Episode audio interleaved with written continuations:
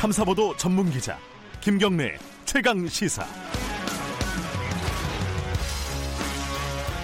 김경래 최강 시사 2부 시작하겠습니다. 어, 어제 아까 그 뉴스 브리핑에서 잠깐 말씀드렸는데요.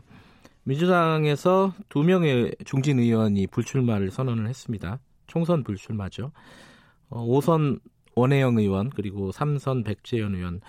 뭐 지금까지 이철이, 표창원, 이용득 등 그 초선 의원들 불출마 선언 있었는데 중진 의원들은 뭐 사실상 처음인 것 같아요. 어, 조금 울림이 다른 것 같습니다. 그리고 원혜영 의원 같은 경우에는 어, 본인의 이 불출마 선언이 물갈이론의 재료로 쓰이는 거 이 부분을 좀 우려하는 말씀도 하셨어요. 이건 또 어떤 뜻이 좀 깊은 뜻이 있는 것 같습니다. 저 오늘은 원혜영 의원 연결해서 관련 얘기 좀 여쭤보겠습니다. 원혜영 의원님 안녕하세요. 안녕하세요. 원혜영입니다. 네. 아니 주변에서 좀 말리지 않으셨습니까? 할 일이 더 있으신 거 아닌가 뭐 이런 생각도 들고요. 어떻게? 네, 뭐 당의 원로들이나 또 젊은 후배 의원들이 많이 말려고 했습니다만 네. 저로서는 어, 그동안 충분히 하, 일할 만큼 했다 이렇게 생각을 하고 이제는 어, 물러날 때다 이렇게 마음을 음. 먹고 있었습니다. 이게요, 그 어, 단순하게 총선 불출마가 아니라 원 의원님이 혹시 정계에서 은퇴한다 뭐 이렇게 받아들이는 사람들도 있더라고요. 어떻게 봐야 되지요, 이걸? 어, 뭐 그렇게 보는 게 어, 자, 어, 자연스럽죠. 아, 그렇습니까? 제가 1992년에 네. 14대 국회에 처음 등원한 이래 네. 부천시장을 두 번 했고 또 5선 국회의원으로 일했습니다. 총 7선의 선출직 공직자로 일할 수 있는 영광을 가졌죠. 네. 이제는 정치 활동을 마무리할 때다 이렇게 생각을 합니다. 네. 물론 내년 5월 말까지가 임기입니다. 그동안 네. 최선을 다해야 되겠죠. 네. 그리고는 좀 물러나서 좀 제2의 인생을 새로 시작해 보고 싶다 이렇게 생각하고 있습니다. 근데 그 원혜영 의원님은 지금 총리 후보로도 여기저기서 거론이 되고 있더라고요. 아, 그건 뭐 제가 결정하는 게 아니니까요. 그냥 거론되는 것 이상도 이하도 아닌 것 같습니다. 아, 혹시 뭐 청와대 쪽에서 연락을 받으신 거나 이런 건 없으세요? 아, 그런 건 없습니다. 아, 혹시 어, 연락이 오면은 용의는 있으십니까? 아, 그건 뭐 어, 그러한 상황이 돼야지 생각해 볼 일이겠죠. 아하, 예, 알겠습니다. 지금 뭐 여러분들이 그 총리로 거론이 되고 있습니다. 김진표 의원도 그렇고 어, 정세균 의원도 그렇고요. 요번에 그 총선 앞두고 총리가 교체되는 건데 어떤 분들이 총리를 하는 게 어떤 자질을 가진 분이 총리를 하는 게 지금 상황에서는 적절하다고 보세요? 네, 어, 총리는 그 헌법에도 규정된 것처럼 네. 대통령을 보좌해서 내각을 통할하거든요. 네. 그러니까 저는 내각을 게 어떤 협의와 협력 체제를 활성화시키는 게 매우 중요하다고 생각합니다. 네. 어, 국무회의를 활성화시키고 그래야 또 장관들이 자기 책임하에 각 부처를 이끌 수 있고 그럼으로써 어, 국정의 동력이 강화될 거라고 보고 네. 그 지금 거론되는 분들은 그런 점에서 충분한 자질과 능력이 있다 이렇게 생각합니다. 음, 네. 지금 아까 1992년에 이제 14대 국회의원으로 들어오셔서 선출직만 7번을 하신 거잖아요. 말씀하셨듯이 네. 굉장히 오랫동안 오랜 시간인데 그 중에 어, 어제 이렇게 불출마 선언을 하시면서 여러 가지 생각을 하셨을 것 같아요. 가장 좀 기억나는 순간 뭐 이런 것들이 있으셨습니까 혹시? 네, 저는 제가 부천시장으로 일할 때는 네. 어, 전 세계에서 최초로 버스 도착 시간 안내 시스템을 전면 도입해서 실용화했다는 것이 이제 제일 자랑스러운 업적으로 얘기할 수가 있고요. 네. 역시 국회에서는 몸싸움을 막기 위한 국회 선진화법 제정, 제정에 앞장섰다는 것이 네. 저로서는 가장 좀 의미 있는 정치활동으로 생각합니다. 아, 아, 그 버스 도착 시스템이 부천에서 제일 먼저 시작한 거였어요? 그렇습니다. 네. 어, 그렇군요. 오늘 처음 알았습니다. 그거는. 그 선진화법 관련해서는요. 최근에는 또 그런 얘기도 있더라고요. 선진화법 때문에 아, 법이 통과가 안 된다. 아무것도 못하게 된다. 뭐 이런 약간의 비판도 좀 있는 것 같은데 이건 어떻게 생각하세요?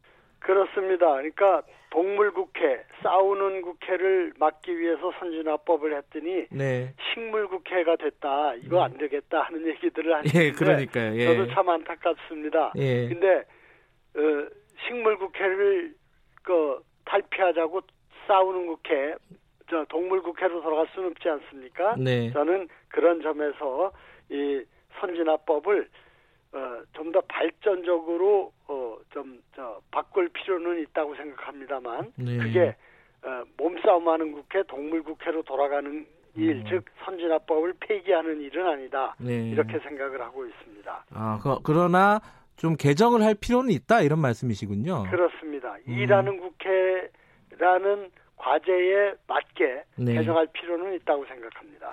지금 당장 국회가 사실은 굉장히 어지럽습니다. 국민들이 보기에는 안에 계신 분이니까 뭐 더 잘 아시겠지만은 네. 지금 뭐 패스트트랙도 당장 이제 내일 어 임시국회 열리면은 굉장히 큰 충돌이 예상이 되고요. 이거 어떻게 풀어야 될 것 같습니까? 이게 서로 간의 강대강 대치만 지금 뭐 거진 한 1년 넘게 지금 진행이 되고 있는 것 같은데 원 의원님께서는 지금 이제 약간 어 뭐랄까 편하게 좀 말씀해 줄수 있을 것 같아요. 여, 여당에게도 야당에게도 어떻게 풀어야 될 것 같습니까? 네, 그 뭐 국회는 어, 대화와 타협으로 풀어가는 게 그 원칙입니다. 네. 어, 그런데 그 문화가 실종되고 네. 그야말로 강대강의 대결로 점점 이렇게 어, 악화되고 있는 것이 정말 어, 우리 정치권 어, 스스로도 참 안타깝고 부끄러운 일이고 국민들이 보기에는 그 국회가 왜 저러냐 싸움만 네. 하고 일은 안 하냐 하는 것 때문에 어, 국회 무용론이 점점 어, 늘어나고 있고 네. 또 정치에 대한 불신이 커지고 있다고 생각합니다. 저는 네. 어, 여야가 자기 당의 이해관계에 치우치만 사로잡히지 말고 정말 국회를 살리겠다는 그런 자세로 대화와 타협에 나서야 된다 이렇게 생각을 합니다. 그러니까 대화와 타협에 나서야 된다. 요거는 뭐 어, 양쪽에서 다 얘기하고 있는 건데 사실 이제 누구 책임이냐 이게 이거 갖고 싸우고 있는 거잖아요. 여당하고 야당하고. 네. 근데 그 점에서는 네. 이번에 예산안도 그래요. 예. 저, 저희가 선진화법을 제정할 때 네. 최소한 국민의 살림살이인 예산안만은 네. 절대 그것을 정쟁의 대상으로 삼지 말자. 음. 그래서 시간을 끌어서 연말까지 그래서 뭐야 예산이 확정 안 되고 이런 일을 없게 하자 해서 네. 12월 2일 날은 자동으로 처리되도록 규정을 해놓은 거거든요. 네. 이걸 지금 어기고 있는 겁니다. 음. 그리고 지금 패스트 트랙이라는 게 옛날에는 51%만 돼도 무조건 다수결로 밀어붙였어요. 네. 그래서는 안 된다. 소수 세력에게 자기 주장을 국민에게 알릴 기회를 주자. 그래서 필리버스터를 도입했던 거고 그리고 꼭 의결을 하더라도 60% 이상의 그걸 가중 다수결이라 그러죠. 60% 이상의 찬성을 얻어서 어, 처리할 수 있도록 한 것이거든요. 네. 그 패스트 트랙이 바로 그, 그 규정에 의해서 60% 이상의 찬성으로 처리 절차를 시작한 거예요. 그러니까 네. 이런 규정은 지켜야 되지 않느냐 저는 음. 그렇게 생각을 합니다. 네. 어제 어, 불출마 선언하면서 말씀하신 부분 중에 제가 되게 인상적으로 들렸던 부분이 어, 본인의 물가 어, 이 불출마 선언이 물갈이론의 재료로 쓰이는 부분 그런 부분을 우려하고 있다 이렇게 말씀을 하셨어요. 네. 이게 구체적으로 어떤 뜻인지 좀 청취자분들에게 설명을 좀 해주세요. 아 저는 그 선거 때만 되면 네. 각 당이 몇 프로 뭐 저 물갈이 한다라는 걸 경쟁적으로 어, 추구합니다. 네. 그리고 언론도 또 물갈이가 마치 정치 혁신 개혁의 핵심인 것처럼 그렇게 좀 어, 생각하고 보도하고 있습니다. 네. 저는 그게 본질이 아니라고 생각합니다. 어허. 국회 개혁의 본질은 네. 물갈이가 아니라 국회를 싸우지 않고 일하는 국회로 만드는 게 요체라고 생각을 합니다. 예. 지금 물갈이는 이번 20대 국회도 40% 이상의 물갈이가 된 겁니다. 네. 근데 20대 국회가 좋아졌나요? 그리고 음. 그전 국회들도 최소 40% 많을 때는 50% 이상 물갈이가 됐습니다. 네. 근데 국회는 좋아졌다고 국민들이 생각을 안 합니다. 네. 저는 결국 국회의원들이 특권을 내려놔라 또 싸우지 말아라 이런 국민들의 요구는 제발 일 좀 해라 네. 국민을 네. 위해서 일을 하고 국가 발전을 위해서 일하라는 요구라고 생각합니다. 네. 그런데 이 국회에 일하기 위한 최소한도의 여건이 새로 만들 게 필요도 없는 게 이미 국회법에 다 규정되어 있습니다. 네. 저 이, 앞으로 저 내년 어, 5월 말이면은 저 새로운 21대 국회가 발족하죠. 네. 개원 집회는 임시 임기 개시 후 7일 이내에 하도록 국회법 5조에 규정돼 있어요. 예. 그런데 두 달, 세달 이거 끕니다. 예. 개원 협상한다고요. 예. 그리고 법안이 지금 어, 만 건 이상이 계류돼 있거든요. 네. 이 법안을 정말 회의를 열심히 열어서 처리해야 됩니다. 네. 법안 처리를 위한 소위원회를 월 2회 이상 의무적으로 개최하도록 국회법 57조에 돼 있어요. 네. 근데 이것이 안 이루어지고 있습니다. 기후는 여야가 각각 이런 국회 일정을 협상의 재료로 쓰기 때문에 그렇습니다. 아하. 저는 그래서 최소한 법에 규정된 회의 개최 의무는 자동적으로 이행하도록 해야 된다. 그래서 음.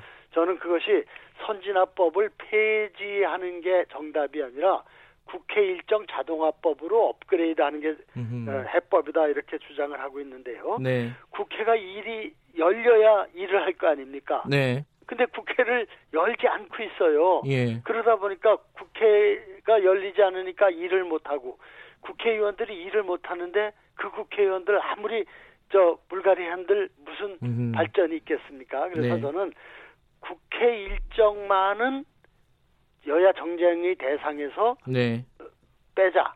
그야말로 의무적으로 국회의원이 네. 일하라고 뽑아줬으니까 네. 그 회의의 진행의 의무는 여야가 전부 다 국회의원 스스로가 자기의 책무를 생각하고 그것을 실행하면은 일하는 국회의 모습을 국민들에게 보여드릴 수 있다 이렇게 생각해서 네. 어, 일하는 정치, 일하는 국회를 만드는 게 본질이다 이렇게 주장하고 있습니다.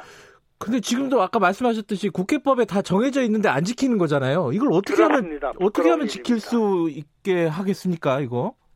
그러니까 나는 법을 새로 만들 필요도 없고 여야가 합의만 하면 됩니다. 어. 최소한 법에 규정된 회의 일정은 우리가 준수하자. 네. 이걸 갖고 연다 못 연다 미루자 이렇게 저 음. 쟁점으로 삼지 말자. 네. 이 합의만 하면 됩니다. 아하. 근데 이걸 못 하고 있기 때문에 네. 저는 언론이 그리고 국민의 힘으로 법으로 정한 회의 규정은 준수하라는 네. 어, 국민의 명령을 좀 이 우리 정치권에 내리면 좋겠다 생각을 합니다. 예.